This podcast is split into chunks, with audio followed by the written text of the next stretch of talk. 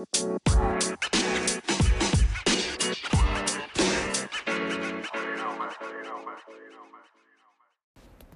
สดีครับ ขอต้อนรับเข้าสู่ a p o t a Style Podcast นะครับ พอดแคสต์ดีๆ ที่จะชวนทุกคนมาแบ่งปันทุกไอเดียใช้ทุกความคิดให้ชีวิตฟีลกูดครับผม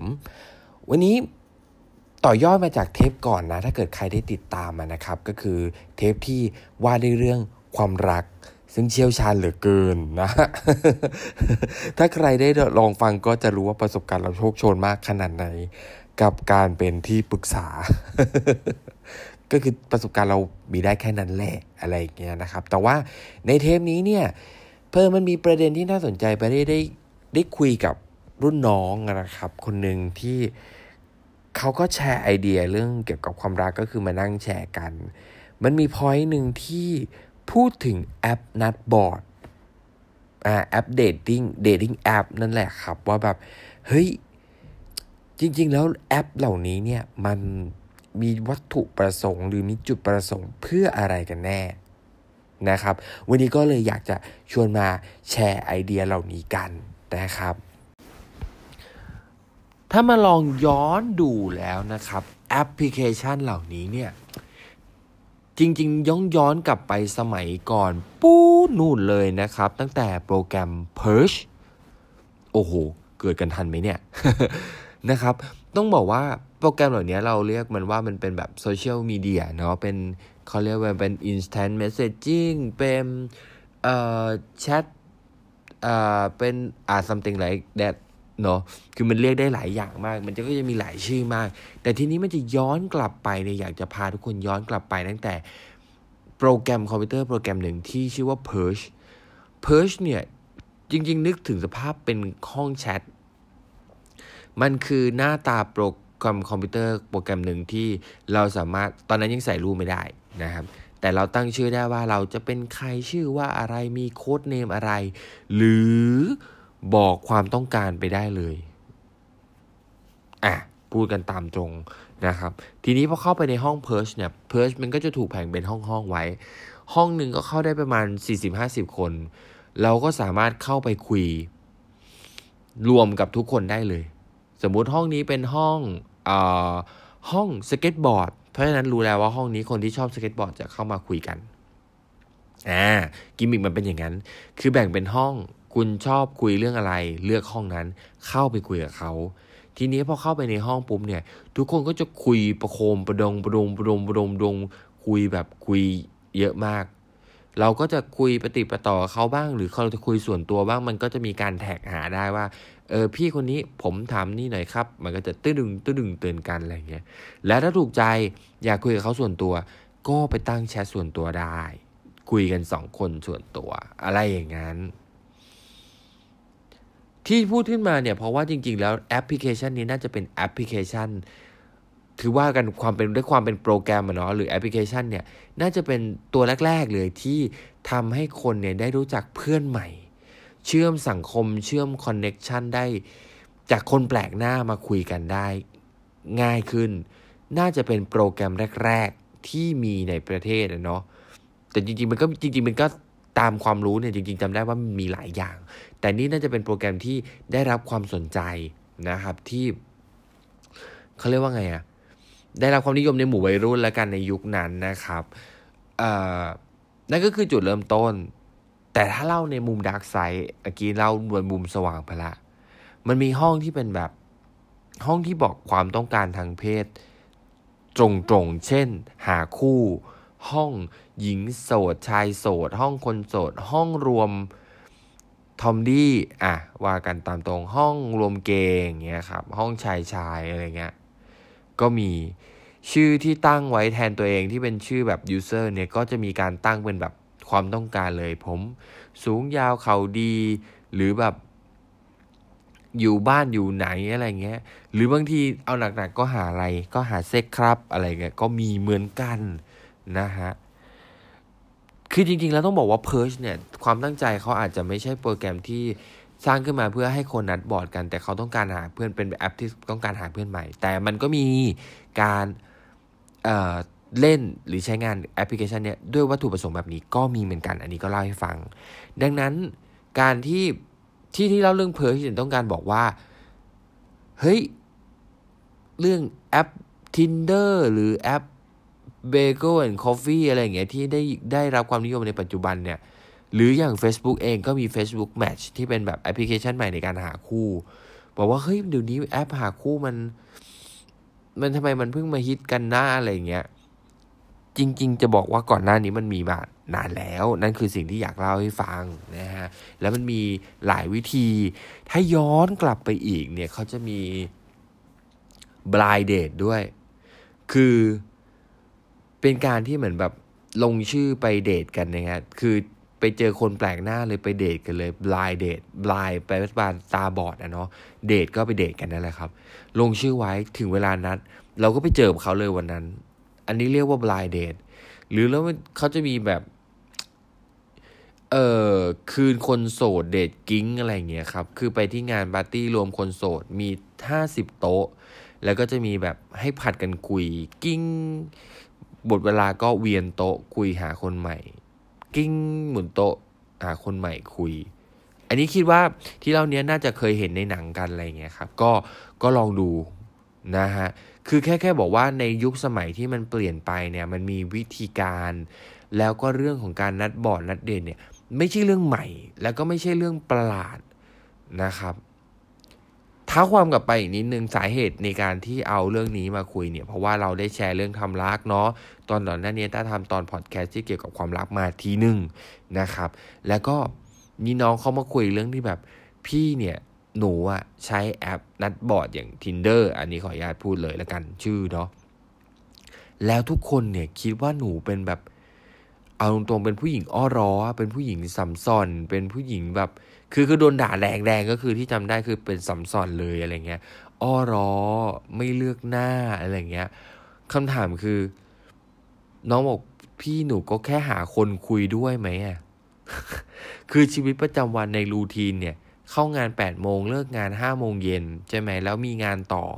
ไปทำจ็อบเสริมที่แบบไปขายของในตลาดเงี้ยคำถามคือเขาจะได้เจอสังคมหรือเขาจะได้เจอคนใหม่ ๆ ตอนไหน ดังนั้นเขาก็เลือกที่จะใช้แอป Tinder ที่หาคนใหม่ ๆ มาคุยอะไรเงี้ย แต่ก็ต้องยอมรับว่าในอีกมุมหนึ่งเนี่ยแอป Tinder หรือแอปเหล่านี้เนี่ยอาจจะไม่ใช่แค่ Tinder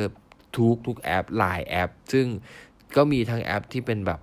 กลุ่มเฉพาะกลุ่มอย่างเช่น ที่รู้จักก็คือ Blue D ใช่ไหมครับ ที่เป็นกลุ่มชายชาย หรือมันจะมี Coffee and b a g e ก็มีเหมือนกัน หรือ เออถ้าจำชื่อแอป เป็นของกลุ่มเลสเบี้ยนไม่ได้นะครับ ต้องขอไปด้วยแต่ว่า ก็จริง ๆ มันมีแอปพลิเคชันที่สร้างขึ้นมาเพื่อแบบเฉพาะกลุ่มอย่างเงี้ยซึ่งก็แน่นอนว่าจุดประสงค์มันเป็นการแอปนัดบอร์ดนะครับ แต่ก็จะมีบางกลุ่มที่จะเป็นพวกแบบ FWB หาเพื่อนเป็นแบบเพื่อนเซ็กส์หรือแบบ one night stand no string attached อะไรเงี้ยครับ ไม่มีข้อผูกมัด ซึ่งก็มีอย่างนี้เหมือนกัน อันนี้ก็ต้องยอมรับ การที่ต้าออกมาพูดเรื่องนี้เนี่ยคือจริง ๆ แล้วอยากให้ทุกคนได้ลองลองย้อนมองอีกมุมหนึ่งเหมือนกันว่า บางทีเนี่ยกลุ่มยังมีกลุ่มคนกลุ่มหนึ่งเนี่ยคือเขามองหาช่องทางที่เขาจะได้เปิดกว้างเปิดใจไปเจอคนใหม่ๆเนาะถ้าให้เขารอโอกาสที่เขาจะต้องไปนั่งบลายเดทจะต้องมีคนนัดหรือเขาจะต้องเอ่อ ไปเดินห้าง ซึ่งไปเดินห้างแล้วอยู่ดีๆสมมติว่าเราไปเดินห้างเนี่ย นั่งกินชาไข่มุก เดี๋ยวนี้ก็คือเป็นก็อาจจะเป็นเรื่องแปลกที่อยู่ดี แล้วก็พิสกิจเขาสวัสดีค่ะชื่ออะไรคะอะไรเงี้ยนึกออกไหมนะครับ ด้วยยุคสมัยจริง ๆ มันไม่ใช่เรื่องแปลกนะ บอกก่อนมันไม่ใช่เรื่องแปลก มันไม่ใช่เรื่องประหลาดนะทักได้คุยกันได้เราเจอคนแปลกหน้า เราอยากทักเราอยากเป็นเพื่อนกับคนในในห้างที่เดินห้างได้เพียงแต่ว่าในยุคสมัยเนี้ยบางคนก็จะคิดว่าเฮ้ย มีจ่าชีปะเนี่ยมาหลอกขายประกันฉันหรือเปล่าเนี่ย หรือแบบเออจะเอาฉันไปเป็นดาวไลน์หรือเปล่าอะไรเงี้ยมันมีอย่างนี้อยู่ ดังนั้นแอปเหล่านี้มันช่วยตอบโจทย์ให้กับคนที่ไม่มีเวลา ไม่มีโอกาส หรือบางทีก็ เอาตรงๆก็คืออาจจะเป็นคนขี้อาย ไม่รู้จะทำยังไงที่จะเริ่มหาคนใหม่ๆนะครับอยากให้ทุกคนได้ลองมองอีกมุมหนึ่งว่าคุณม่มีคนกลุ่มนี้อยู่ที่อยากอยากเจอคนใหม่ๆ อยากเจอเพื่อนใหม่อะไรอย่างเงี้ย อาตาแชร์ประสบการณ์ส่วนตัวของต้าถามต้าว่าต้าเล่น tinder ไหมมี tinder เล่นเหมือนกันนะครับ จุดประสงค์ก็หลายแบบครับหาครูด้วย ก็อยากหาคนใหม่ ๆ คุยด้วยเหมือนกันนะครับ แต่หลาย ๆ ครั้งที่ปัดไปเจอบางคนเนี่ยก็จะแบบ เออ มาตื้อๆกันไหมอะไรอย่างเงี้ยครับก็ก็มีบ้างอะไรเงี้ยครับ แต่ก็ไม่ไม่ไม่ตกใจอะไรก็คือรู้สึกว่าเออเป็นเรื่องปกติเราอ่าได้ก็เอาไม่ได้ก็ไม่เป็นไรอะไรอย่างเงี้ยครับ อันนี้ก็ ไม่ได้หมายถึงว่าไปกับเขานะ แต่หมายถึงว่า มันก็เป็นการพูดคุยกันแล้วเราก็สุภาพให้เกียรติกันอะไรเงี้ยครับ ซึ่งมันก็โอเคไงเนาะดังนั้นเนี่ยต้าว่าเรื่องนี้มันไม่ใช่เรื่องแปลกประหลาด ไม่ใช่เรื่องใหม่ มันเป็นแค่เรื่องรสนิยม แล้วมันก็ไม่ใช่เรื่องผิด การที่คนโหลด tinder ไว้ในในมือถือเนี่ยก็ไม่ได้หมายความว่าเขาจะ มีความต้องการทางเพศตลอดเวลา หรืออย่างแอป Coffee b a g e l อะไรเงี้ยหรือแอปอื่นๆที่เป็นแอปนัดเดทอะมันไม่ได้บอกว่าเขามีแอปนัดเดทแล้วเขาต้องการตลอดเวลา แต่หมายถึงว่าตอนนี้เขากำลังอยากหาเพื่อนใหม่คุย อยากเจอคนใหม่ๆคุยแชร์ประสบการณ์ส่วนตัวอีกอย่างหนึ่งอย่างต้าใช้ tinder นะครับ ก็ได้ได้ได้ลองใช้แล้วก็ปัด match มากิมมิคของ Tinder เล่าให้ฟังนี้ก่อนว่า มันจะเป็นการโชว์โปรไฟล์เมื่อเราเปิด Tinder มาปุ๊บเราจะลงโปรไฟล์ของเราใช่ไหมครับ เสร็จแล้วเนี่ยโปรแกรมเนี่ยมันจะหมุนหาโปรไฟล์ตาม category ที่เราต้องการ เช่นเราชอบผู้ชายหรือผู้หญิง หรือสูงสูงขาวอายุเท่าไหร่เงี้ยเขาก็จะ run run ขึ้นมาให้ที่อยู่ในแอเรียใกล้ ๆเรา อ่าเสร็จแล้วปุ๊บทีนี้พอเราขึ้นมาปุ๊บมันก็จะมี 3 ปุ่มคือกากบาท หัวใจแล้วก็รูปดาว หัวใจเนี่ยหมายถึงเราชอบคนนี้ อะกดไลค์เขาถ้ากากบาทก็คือปัดไปปล่อยผ่านไม่เอา มันจะมีปัดซ้ายปัดขวาปัดขึ้นอ่าก็คือเป็นกิมมิกนะ ถ้าปัดซ้ายหมายถึงชอบ ปัดขวานี่หมายถึงกากบาทไม่เอา ปัดขึ้นนี่คือ super like หรือที่เป็นรูปดาว super like นี่คือชอบมากชอบที่สุดอะไรเงี้ยพอกด super like ปุ๊บมันมีโอกาส ตัวโปรแกรมมีโอกาสที่มันจะไป run และปรากฏตัวในในในโปรไฟล์ของคนที่เขากด ที่เรากด super like มันก็จะมีโอกาสให้เราได้เจอกัน ทีนี้จะคุยกันยังไง เมื่อเรากดไลค์กดไลค์ไปปุ๊บเนี่ยเราจะได้คุยกันได้ก็ต่อเมื่ออีกฝั่งหนึ่งกดไลค์เหมือนเราเหมือนกันอ่านี่คือวิธีปกตินะครับ ซึ่งมันมีแพ็กเกจโปรโมชั่นในการแบบเสียเสียเงินเสียอะไรอย่างเงี้ยครับ ก็มี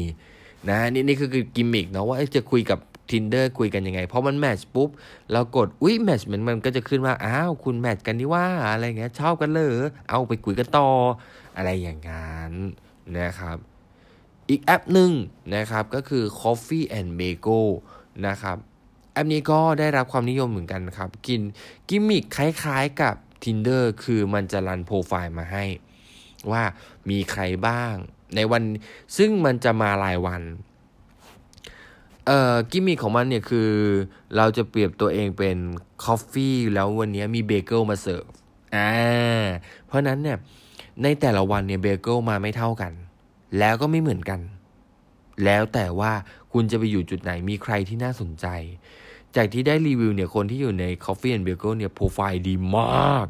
จบโทจบนอกเป็นแคบินครู โอ้โห เหมือนนางฟ้านางสวรรค์แบบอวตารลงมาอะไรเงี้ย บางทีก็ไม่กล้ากดไลค์เหมือนกันนะ คือคือชมนะครับชมนะครับ เพราะว่าทุกคนแบบรู้โอ้โหแบบ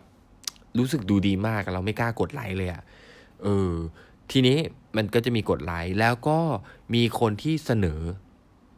คือคนที่กดไลค์เนี่ยคือหมายถึงว่าเขาจะให้สิทธ์คือระบบโปรแกรมมันจะรันมาให้เราแบบสามคนสี่คนห้าคนแล้วแต่ แล้วก็กดไลค์ชอบก็กดไลค์ไม่ชอบก็ปล่อยไป แต่กดไลค์แล้วก็ยังยังไม่แมทช์นะครับ ก็คล้ายๆกันกับ Tinder ว่าแมทช์ไม่แมทช์อะไรเงี้ยส่วนอีก part หนึ่งเนี่ย มันจะมีที่เป็น run ขึ้นมาว่าแบบเออคนนี้คุณน่าจะสนใจนะ เพราะโปรไฟล์ใกล้เคียงกัน ก็จะเปิดหน้าให้เราถ่ายดูได้เลยว่ามีใครบ้าง ก็สามารถกดไลค์ได้อะไรได้ แต่ทีนี้มันจะต้อง ในส่วนที่ 2 ที่ตาเล่าเนี่ย มันจะต้องใช้เม็ด coffee bean ซึ่งเป็นเหมือนแทนเบี้ยแทนแต้มในแอปเนี้ยถ้าอยากคุยกับเขาเนี่ย ทางลัดเลยอะคุณต้องเสีย coffee bean กี่เม็ดว่าไปนะครับ ที่สำคัญแอปนี้เมื่อ match แล้วต้องรีบคุยด้วย เพราะว่าถ้าไม่รีบคุยนะครับ มันมีเวลาจำกัด อย่างเช่นพอ match เจอกันเนี่ย มันจะคุยได้ประมาณ 7-8 วันมั้งแล้วก็ หมดไปเหมือนเราคือเป็น coffee กับเบเกิลนะครับพอมันมาคู่กันปุ๊บเดี๋ยวเราก็นั่งกินนั่ง chill นั่งคุยกันไป แล้วมันก็หมด มันก็จะกลายว่าเราอยากคุยต่อไหม อยากคุยต่อก็เสีย bean เพิ่ม เสีย coffee bean เพิ่มอะไรอย่างนั้น ซึ่งแอปนี้เนี่ยมันก็น่าสนใจครับ เพราะว่าเขาไออยากเปรียบเทียบสองอย่างนะครับ ระหว่าง Tinder กับ Coffee b a g e เอ๊ะ เดี๋ยวนะ ประเด็นมันเริ่มเพี้ยนเพียนเนาะ จากจากแชร์มุมมองเรื่องแบบการนัดบอร์ดดีกลายเป็นรีวิวแอปให้ฟัง แต่แต่ต้องต้องเล่าให้เป็นกิมมิคก่อนไม่งั้นมันจะนึกไม่ออกไงใช่ไหมเนอะเข้าใจกันเนอะ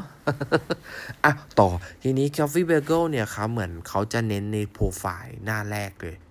คือคือมันจะมีรูปก็มีรูปด้วยส่วนหนึ่ง แต่ว่าเหมือนส่วนใหญ่เขาจะเน้นให้แบบโปรไฟล์ข้อมูล ต้องใส่ข้อมูลให้ชัดเจนเยอะๆ คือชอบอะไรไม่ชอบอะไรกินอะไรเงี้ย ซึ่งใน Tinder ก็ใส่ได้ แต่เหมือนแบบ Tinder เนี่ยจะอาจจะเน้นในที่ภาพลักษณ์มาก่อน เป็นเป็น first impression ชอบจากหน้าตา แล้วศึกษาโปรไฟล์ต่อ แต่ Coffee Bagel เนี่ยเหมือนเขาจะเน้นที่แบบถ้าเดินดูจาก interface มันเนี่ย รูปมันจะอยู่เป็นสี่เหลี่ยมคือไม่ได้ใหญ่ไม่ได้ถึงกับเล็กนะครับใหญ่ใหญ่พอสมควรเหมือนกันเป็นสี่เหลี่ยมจัตุรัสแต่ว่ามันจะมีพื้นที่ประวัติที่ขึ้นมาชัดเจนเลย อย่างเช่น เป็นคำแนะนำตัวเบื้องต้น หรือว่าความชอบความไรเบื้องต้นนี่ขึ้นมาแล้วแล้วให้เราต้องชวนให้เราแบบลากไถลงมาอ่านดูอะไรเงี้ย ซึ่งก็เป็นสิ่งที่ดีเหมือนกันนะ มันทำให้เราได้เห็นความชอบความไม่ชอบ เออ เห็น character ของอีกฝ่ายหนึ่งเหมือนกัน ยิ่งใครเขียนแบบเยอะๆ ก็อ่านเพลินกันนะ อันนี้พูดตรงๆ นะครับ ก็เป็นการแนะนำตัวให้รู้จักกันเนาะอะหลังจากเล่าให้ฟังทั้งสองแอปพลิเคชันแล้ว ทุกคนคงพอเห็นภาพ จะเริ่มน่าจะเข้าเข้าใจกิมมิคแล้วสำหรับใครที่ยังไม่ได้ใช้นะ แต่สำหรับใครที่อยากใช้ก็ไปโหลดกันไปทดลองเอาเองเนาะแต่ว่าในวันนี้เนี่ยมันย้อนกลับมาที่มุมมองของน้องผู้หญิงที่ได้คุยที่ต้าได้คุยด้วยแล้วน้องเขาก็เล่าให้ฟังว่า เนี่ยเขาโดนแบบ คำแรงๆ เมื่อรู้ว่าเขาใช้แอปแบบเนี้ยนะครับ คือการนัดบอร์ดหรือการอะไรอย่างเงี้ย อยากจะแชร์ให้ทุกคนรู้ว่าจริง ๆ มันมีกิมกรรมวิธีในการที่เอ่อทำการนัดบอร์ดอยู่แล้ว ถ้าว่ากันตามโบราณบางทีก็จะมีการแบบ ถ้าใครเคยดูหนังจีหรืออ่าซีรีส์อย่างเวกัพชนีก็จะมีตอนหนึ่งที่ตาตาต้องไปแบบ อาม่าอากงพาลูกหลานมารู้จักกัน นั่นก็นับว่าเป็นการแบบนัดบอร์ดเหมือนกันนะ อืม